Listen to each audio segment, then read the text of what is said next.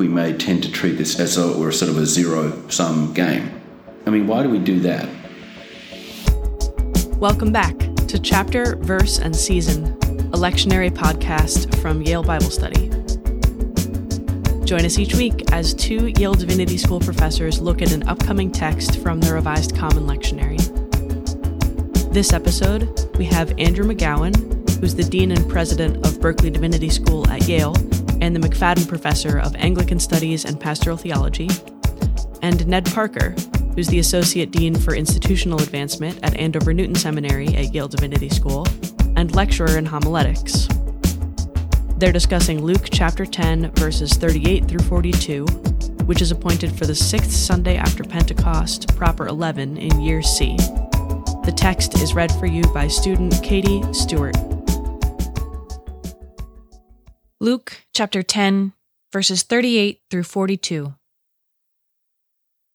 As Jesus and his disciples went on their way, Jesus entered a certain village, where a woman named Martha welcomed him into her home. She had a sister named Mary, who sat at the Lord's feet and listened to what he was saying. But Martha was distracted by her many tasks, so she came to him and asked, Lord, do you not care that my sister has left me to do all the work by myself? Tell her then to help me. But the Lord answered her, Martha, Martha, you are worried and distracted by many things. There is need of only one thing. Mary has chosen the better part, which will not be taken away from her.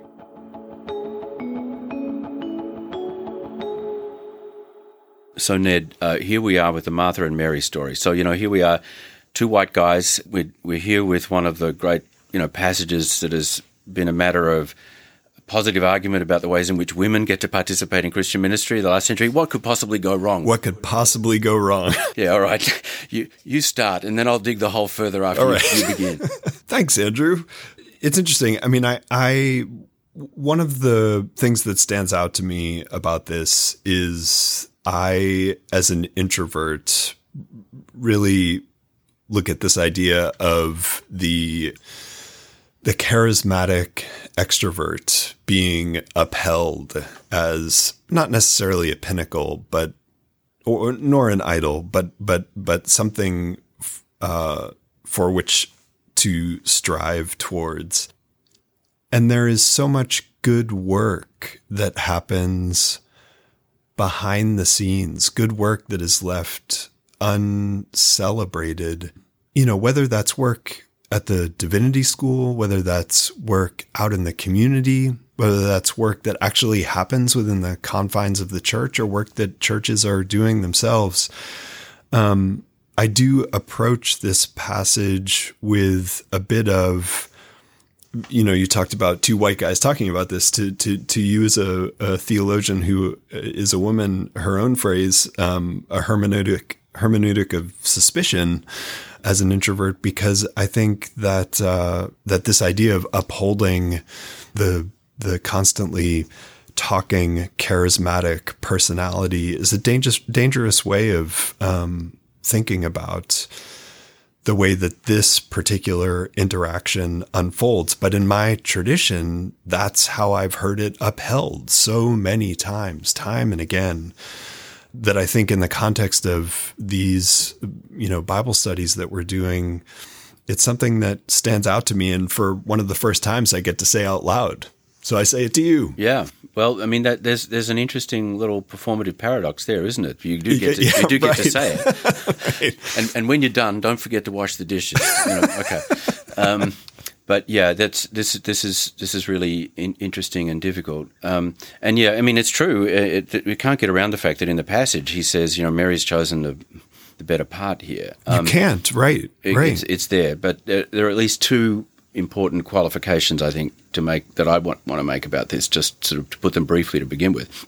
One, of course, which you know feminist scholarship, not least, has made in in recent decades. Of course, let's not ignore the fact that the two people whose roles are being compared here are women, and that the possibility of Mary actually being able to take that extrovert role right. is not necessarily something that's well, it certainly has not been taken for granted or even often tolerated in, in many contexts then and subsequently. So we can't just read this gender neutrally, so to speak. So that you know that's that's one aspect which just has to be on the table for sure. The other one that strikes me though is that we, you know, understandably, I think, grind our teeth about the sort of relativities of this passage. Right. She's chosen the better part, but there's nothing disparaging about Martha's part in this story, and there's a part of me that wonders uh, that once once we've thrashed out the thing about you know Mary and who she is and what it represents and so forth, it's it's also worth remembering that the relativity that's involved in Jesus' judgment doesn't necessarily translate to an absolute judgment about the value of Martha's contribution. It's not a scolding. There's no, no scolding here. No, she's she's the one who scolds, isn't she? she I think. Um, but well, it, may, maybe there's a bit of mutual scolding, but but I think that there's I, I don't read anything into this that suggests a kind of lack of gratitude for Martha's hospitality.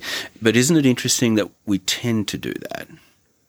We do tend to do that. And there's, there's so there's two slightly different points there, aren't there? One is that you've made the point about you know the way we lionize, you know, the extroverted, yeah, um, sort of the one who pipes up and you know and, and, and offers their opinion about everything, and yet on the other hand, I think we may tend to treat this a bit of, as though it were sort of a zero sum game, you know, in which the affirmation of Mary is somehow necessarily uh, a put down to Martha. Why? I mean, why do we do that?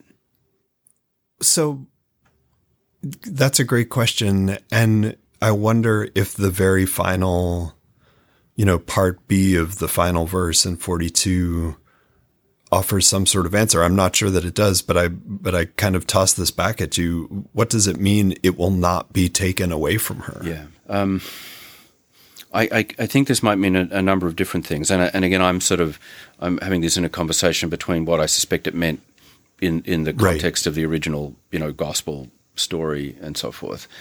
Um, I think I think we do have to note, by the way, even if this isn't you know the, the end of the story for us, that it may even mean something about the way in which the first sort of generation of Jesus followers are thinking about the figure the figure of Mary herself, mm. because she she does have this interesting authoritative place in some strands of the tradition. You know, as a witness to the resurrection, as someone who who later gets sort of apocryphal gospel literature attributed to her, and so forth. She's really seen as a person of some authority, and so part of this is actually about this particular woman. Yeah. You know, yeah. and that there's something, therefore, that has to be remembered and understood about her, just as in some other passages where there are things we have to read and understand about Peter, for instance, which aren't necessarily transferable. Right. And and of course of that famous unnamed woman, you know, who anoints Jesus' feet. You know, what will what she has done will be will be, you know, spoken of in memory of her, even though we don't know her name. Um, so part of it's just Mary.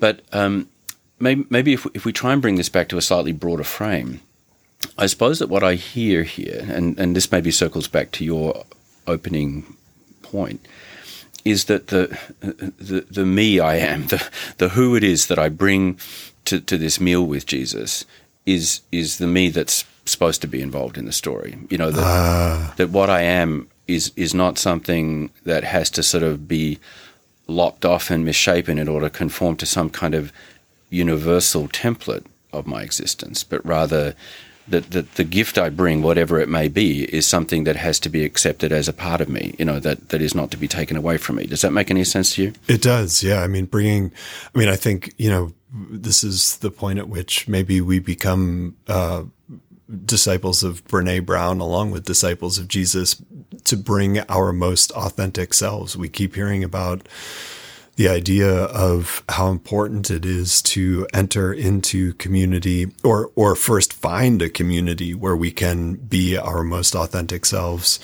um, and to live out whatever our call might be whether it is to be in front of people or to be doing work behind the scenes but but I do think that you know you're you're talking about bridging the context of both first century or when this was written and now and how do we parse things out but also recognize that there are parallels between them.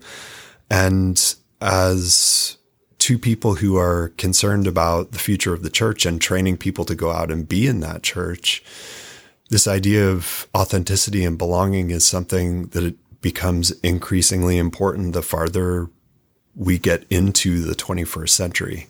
And perhaps the story of Mary and Martha is a story that we need to be spending more time with as we think about that authenticity and and belonging. I, I, think it does that. So you know, you brought out that sense in which it, it has a kind of universal resonance, Ned. That we do need to be um, encouraging all the people who we're training for ministry, and indeed anyone who's listening to this, to think about what the authentic self that they're bringing to to life is, to, to, let alone to ministry. But there are also those more specific readings that we referred to before, like the way in which our many of our women colleagues have been able to read these stories to understand that they provide a particular kind of authorization for women's ministry, not only as a ministry of, you know, service and logistical support, but one of intellectual leadership and, and one of you know strategic leadership. But I think there are also sort of parallels that we have to ponder there. There's the fact that you know not only women historically, but also people of color have often not felt that their ability to choose between the two parts has been something you know that has been universally acknowledged. Uh, we might have to be able to draw parallels where people are not able to bring the authenticity of their true self to the table because of their social location.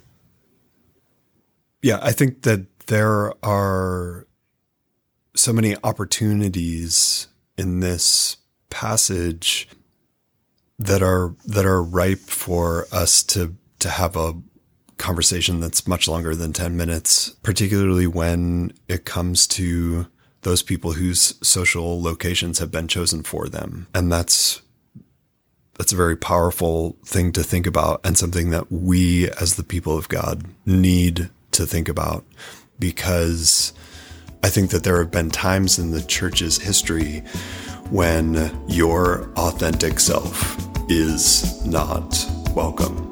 And that's that's important to, to, to bear in mind. Thanks for listening.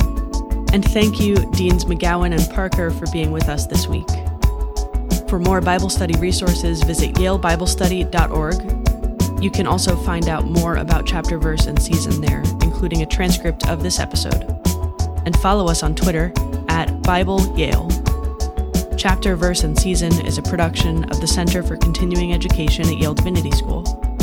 It's produced by creator and managing editor Joel Baden, production manager Kelly Morrissey, associate producer Aidan Stoddart, and I'm your host and executive producer, Helena Martin.